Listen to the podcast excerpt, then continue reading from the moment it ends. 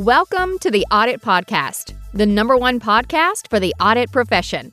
Be sure to check the show notes for all of our social media channels and to sign up for the Audit Podcast newsletter.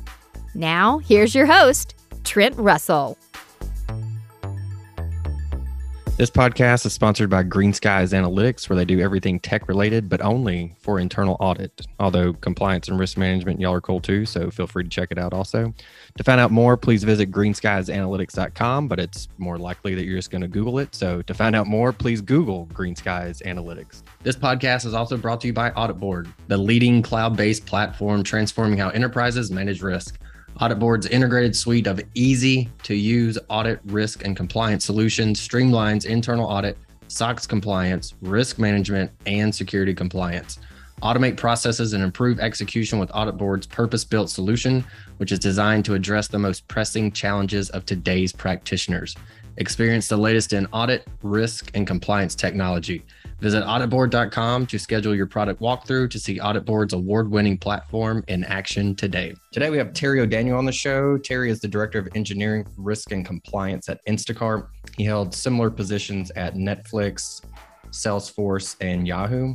I was interested to get his thoughts in coming from those innovative companies uh, uh, relative to GRC and internal audit. And so that's kind of the the overarching theme of the episode. We also talk about what engineering actually means at a high tech growth company. So I think a lot of people think engineering and we think buildings and bridges and, and things like that. But I wanted to ask him what that meant within a high growth tech company. Terry's in the second line. And so I wanted to get his thoughts on what what is the pain that you have in working with internal audits. So I think that's an interesting perspective to have from his side. And then one thing that Terry mentioned early was this idea of cost to audit versus cost to comply. So he goes into what that means and gives some examples and also talks about uh, continuous compliance. So very interesting stuff. Uh, hope you all enjoy it. Here we go. Well, I know like, so when we first started, unfortunately, before I hit the record button, you were telling me about your management style and how almost I was asking about your project management style actually. And so that was really, I thought it was really good. Like I really like your approach, and I, I wanted you to kind of reiterate that if you could for the uh, for the listeners. Absolutely, I, I think my management style style is definitely influenced by the fact that I come out of a software engineering background, and because I've worked for a lot of small startups early in my career. So I, I maybe didn't have a lot of bad habits that you can sort of lacquer on at, at large enterprises. I didn't have a lot of bad habits to unlearn. I think and well, I think the core of my management style in general is is based around transparency and empathy. Mm-hmm. I very much want my team to succeed and I want to find the win-win with our partners and stakeholders. I want to find a way to help other people realize the value of the work we're doing and to do that we need to build the demand for the services we're selling as it were.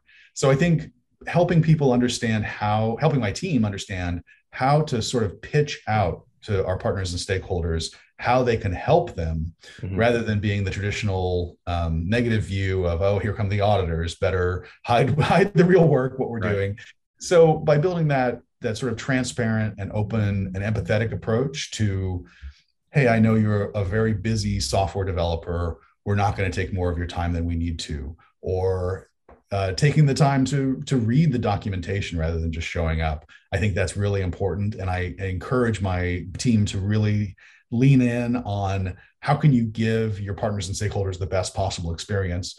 And to do that, I make sure that I am as transparent as I can be about what we're trying to accomplish, what's working and what's not. Sometimes in, in software engineering, you hear phrases like fail fast. Mm-hmm. And I think that's sometimes misinterpreted um, we we don't have the luxury of failing an audit, of course. But what we can do, we can experiment. We can try things and see if it works or not. So I, I adopt a lot of how I approach um, managing projects, managing programs uh, from Agile, and I really focus on the ability to deliver value to our customers, usually internal stakeholders, but sometimes our audit partners, mm-hmm. as quickly as possible. And that means not uh, building a six month project at the end of which we hope we'll deliver value, but really delivering the smallest possible piece that we can as quickly as possible and getting immediate feedback from our partners and stakeholders. Yeah. I'd much rather someone say, oh, that's horrible. That's not what we were looking for at all quickly mm-hmm. so that mm-hmm. we're not wasting time and we can pivot and focus on what's really important. So I like focusing on that and I like making sure my team understands what the definition of done is. In other words, don't just come up with a list of activities that you traditionally think is how an audit needs to be performed. Oh, we need to do walkthroughs now. Well, no, maybe. Why? What's the value we're delivering? Uh, really question those things. And then I'm very transparent, not just about the definition of done, but the definition of success. Mm-hmm. And we have to go into that as a journey together with our partners. Collectively, we need to define what a successful engagement with the compliance team looks like, for example. Yeah, I, I like the, uh, well, I loved all that, which is why I asked you to repeat it. but, uh, especially on the, on empathizing with uh, what I'll call the client or the auditee or whoever is like outside of internal audit because um, I get asked a lot about getting access to data. Like that's usually a, a, a, pain point that a lot of people have. We can't get access. We can't get access. And I tell them like it's not a technical thing. It is very much an empathy thing. If you're if you're talking to the DBA, I promise you they are super busy and have a list they could spend a month on and still have more to do.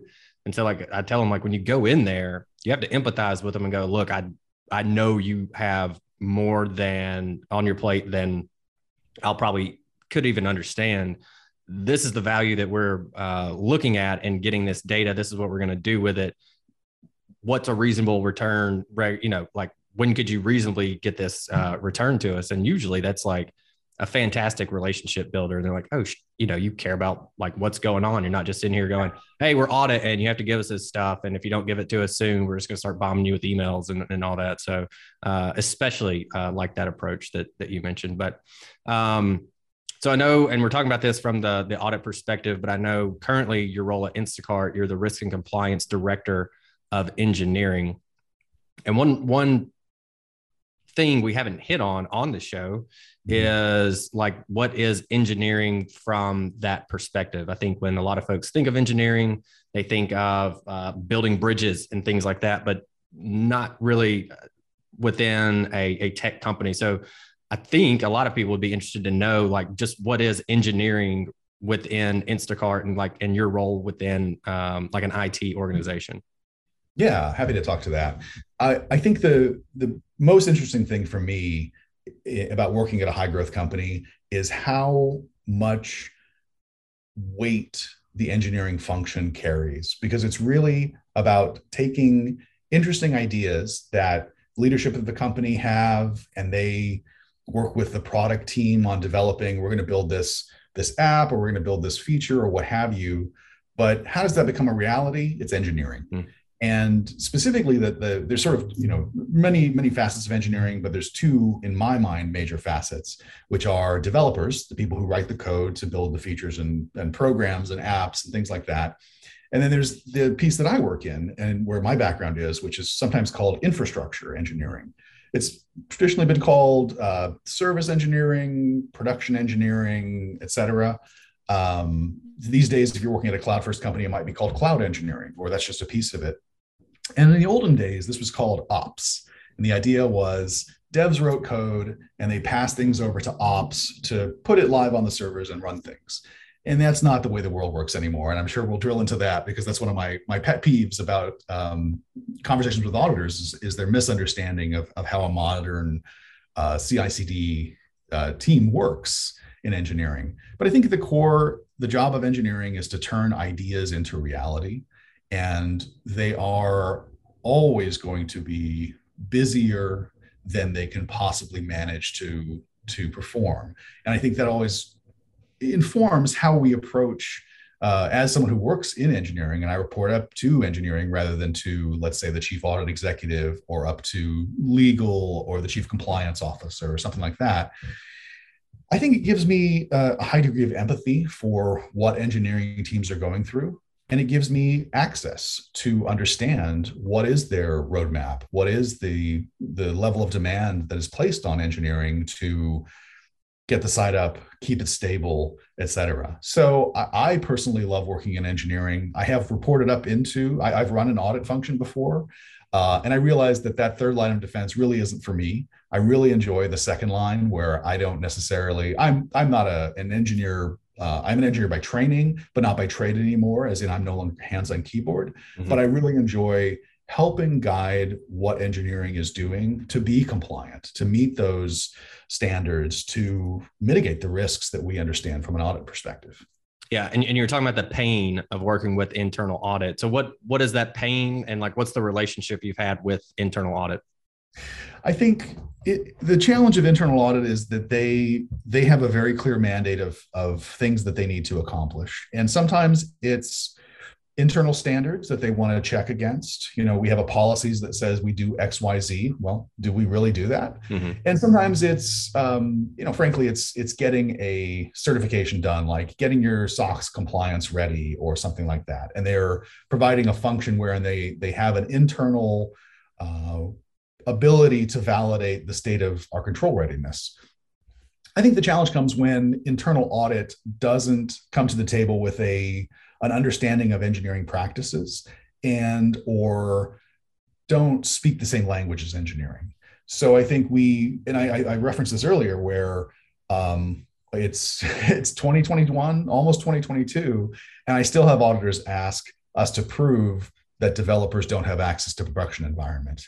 And that's mm-hmm. just not how things work anymore, especially in a startup or a high growth company. So I think some of the challenges are training and education. Um, I think some auditors mean well and they stumble at translating the the risks or explaining the risks giving context for the risks so that they can help engineering understand what they really need to accomplish um, there's a phrase i love which is context not control and i think internal audit and, and grc does its best work when we help engineers understand what the risks are mm-hmm. and are able to provide sort of a translation function between let's say a financial reporting risk for SOX and the actual practices of engineering now engineering is not a, going to understand a financial reporting risk but they will understand we agree that there's a reach there, there's there's a risk if we give elevated access to people who don't need it mm-hmm. we agree that there's a risk of um, integrity of our financial reporting from the actual report to the source data that it comes from. And if you can speak that same language, you can find a way to get, I think, better controls and yeah. you can get better evidence rather than coming around and bugging uh, the engineering yet once again for a screenshot. Yeah.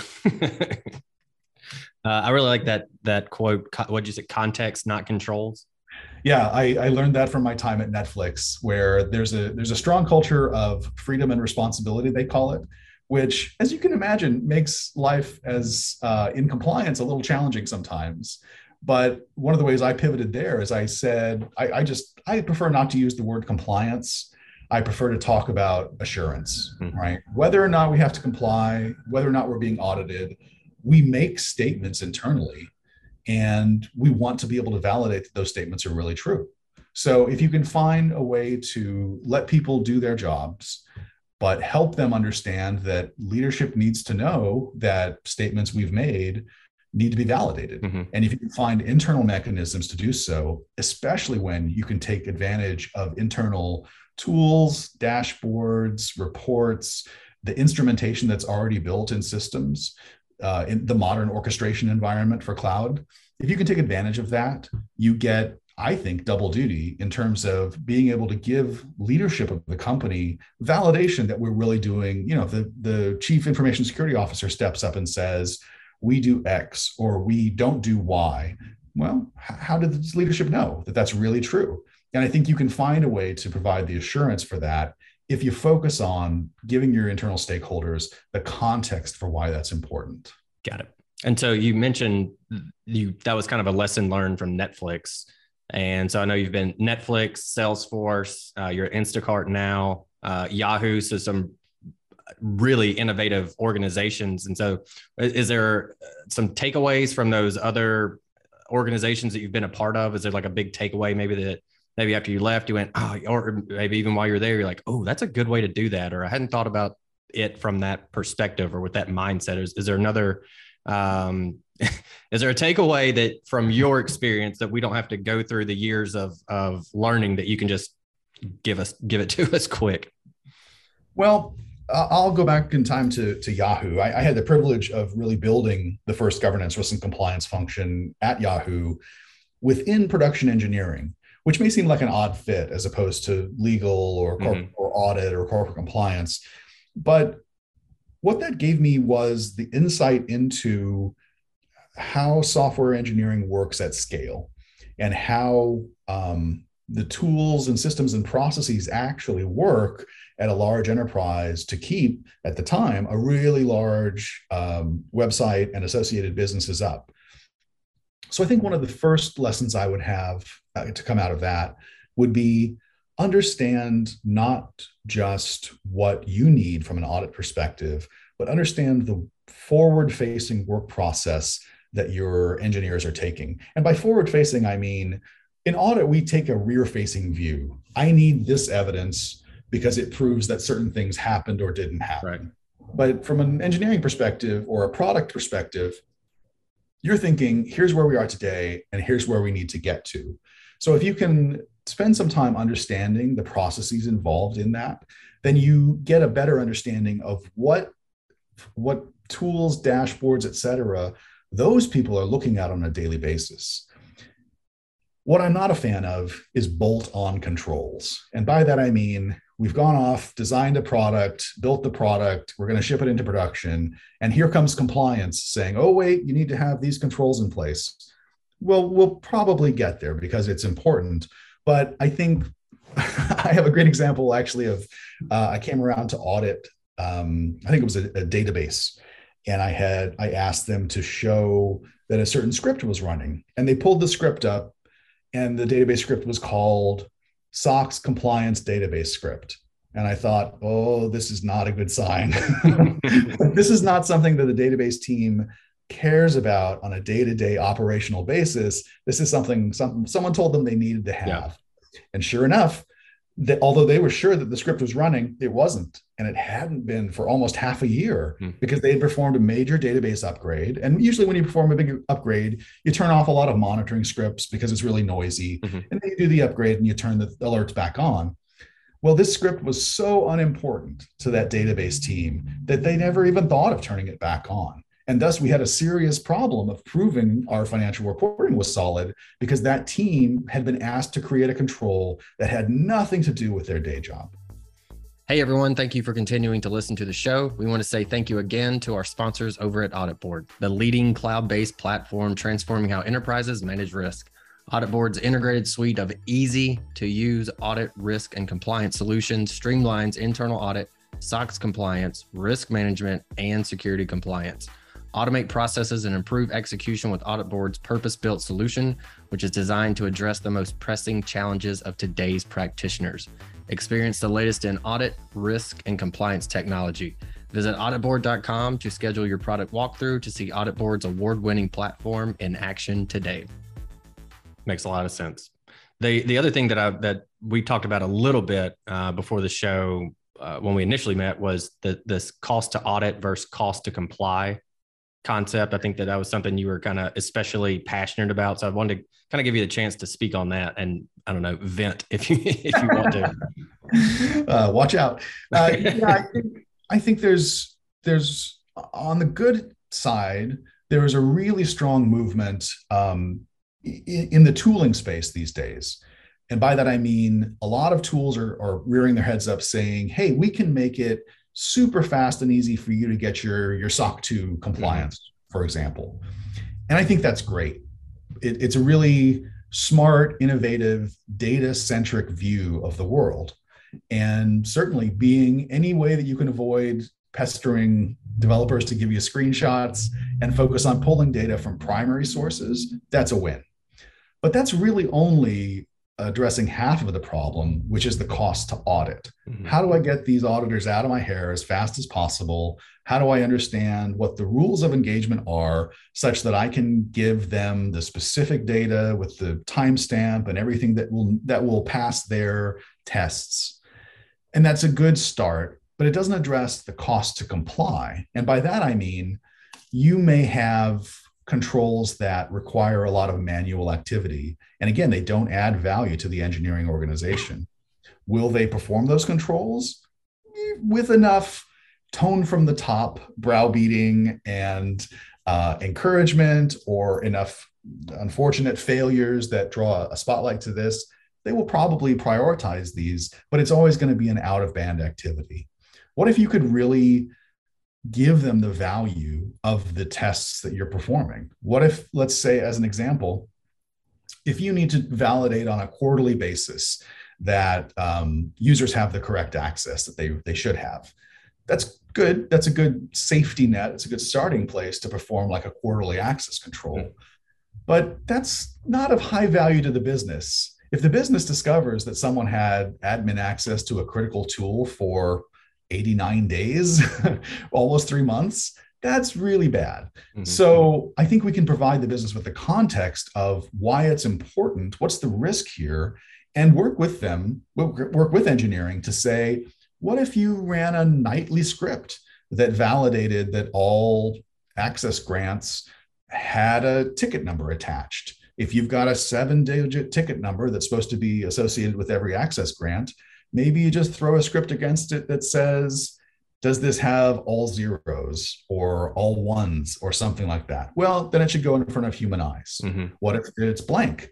What if it's eight digits? What if it's six digits? I think there are ways to um, limit the amount of human interaction and human auditing to the corner cases and throw automation at the core functions you're trying to protect of the company. And that reduces the cost to comply because you're getting much more valid data that's valid and useful to those stakeholders rather than, oh, oh it's that time of the quarter again. I need to perform this one time activity. That's yeah, controls automation's a, a pretty hot topic. And I know from the folks that I talk to, there's this uh, balance of like, okay, we don't know if we should automate the control or if we should automate the testing of the control. Is that just like a, a balance you kind of figure out eh, almost intuitively as an auditor of this is the ROI if we do this and this is what it is doing this? Or is there is there more guidance that you've seen that, that could be applied there? I think that's a great example of, of emphasizing or, or it calls out the difference between the cost to audit and mm-hmm. the cost to comply it's certainly uh, very valuable to be able to pull your audit evidence directly from systems rather than asking an engineer to stop their day job and give you a screenshot. Yeah. And that's a start. But what if you could just validate that um, uh, if an access grant has to occur after, or I'm sorry, the, the, if an access approval date has to occur before an access provisioning date, well, I can use a script to do that. And I don't need a human to do that. And in fact, I have very high confidence, as long as I understand the code behind that script, that you know that person who's checking that isn't a little sleepy today, hasn't had their coffee, maybe didn't sleep well last night, and they can miss something. Yeah. So I think there's a great opportunity to check the to do auditing via automation. And frankly, if you set that up once, there is a one-time cost to set that up but the benefit you achieve is usually hundreds of hours saved over the course of a year. I think I've asked you this before, but um, what makes your brain happy? uh, my brain is happy when I can work on new and interesting problems. I think in our initial conversation, Trent, I said at the core, I'm a very lazy person. Yep. That's the quote I have.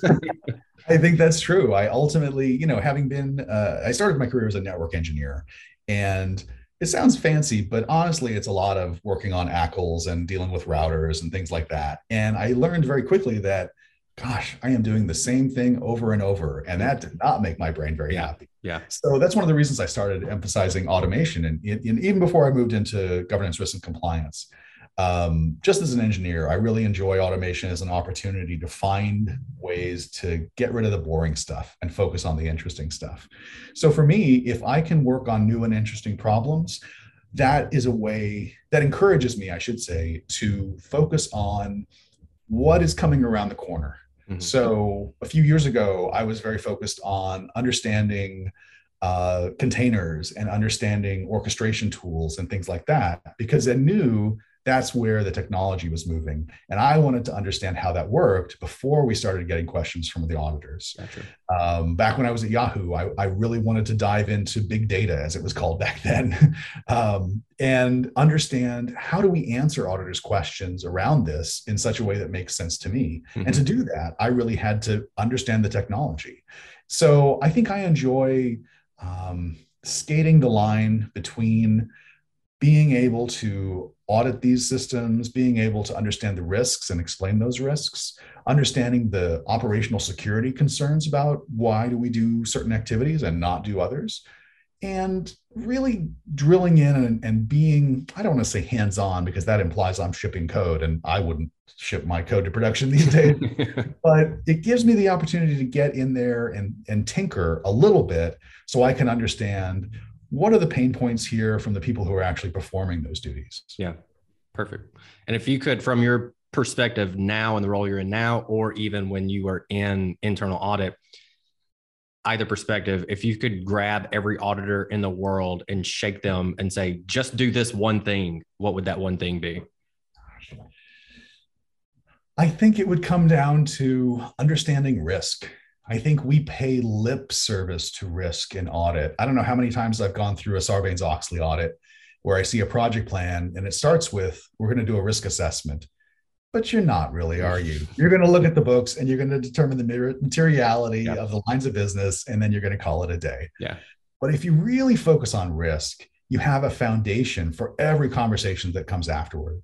And I'm delighted to say that there's um, risk has, has sort of been its own little unique world for a long time. And you know sometimes full of uh, math nerds and statisticians and sometimes people who are just trying to do the best job of helping the company understand uh, the depth of the pitfall in front of them. Is this a small pitfall that would damage us a little bit? Well yeah maybe we're a, a fast moving startup and that's okay. We can take that.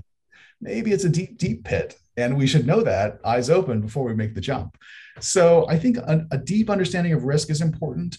And this is the perfect time to do so because uh, there's a movement towards what's called risk quantification, which is turning risk, the output of risk analysis, not into a five by five heat map of right. red, yellow, green, and one through five and all that, but dollars. Mm-hmm. You can talk to the business in the language of dollars, that's the language they speak. If I can say, hey, we have a $2 million exposure here, and I want to buy a $1 million firewall that will reduce or mitigate that exposure. That sounds like a pretty good ROI.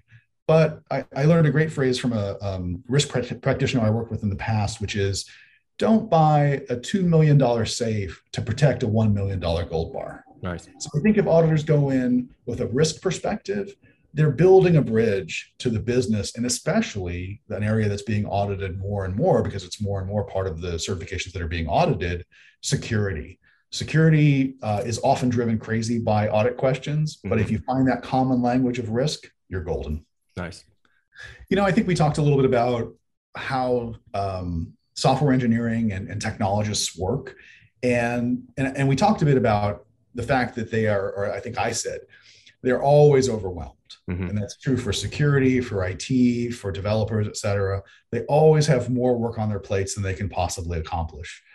And I think it's scary to auditors to realize sometimes they bear the brunt of it, right? When you go and ask an engineer for some evidence, they seem like they're mad at you. And they are likely because they're like, this is one more thing. And I just, I didn't plan for this. And I, you know, it, it's a little frustrating.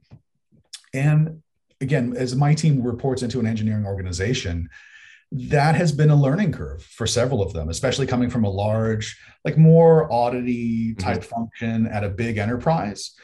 Working at a startup or a high growth company that has an engineering first mindset can be a real shift in thought. Yeah. And you have to relentlessly prioritize, ruthlessly prioritize every single day. And sometimes the way I phrase it for my staff is who am I going to disappoint today? And it changes from day to day. Sometimes I can afford to make legal unhappy because I can't deliver what they asked for, but I really need to make another stakeholder happy because it's critical what's for for what's critical today and then maybe tomorrow the tables turn and i have to focus on legal at the expense of my infra engineers so i think that's one challenge for auditors and um, it's almost like becoming comfortable with rejection you need to be able to be comfortable with telling people no and saying i'm not going to be able to help this person today and as long as i'm transparent with them about why and what the demands are and whether my leadership chain has prioritized something or I've just decided this is critical today and I'll get to you tomorrow. I think ruthlessly prioritize is the thing. If nothing else, that's what I'm going to take away. Uh, I'm a huge fan of prioritization and going, okay, we got to do this, this, and this. What do you have to get done? Well, I got to get this thing done. What within this thing do you have to get done? Well, I got to do these three things. What within those three things do you have to get done first? Like, well, I got to do this. Like, calls over, go do that, and then keep moving on. Uh, exactly.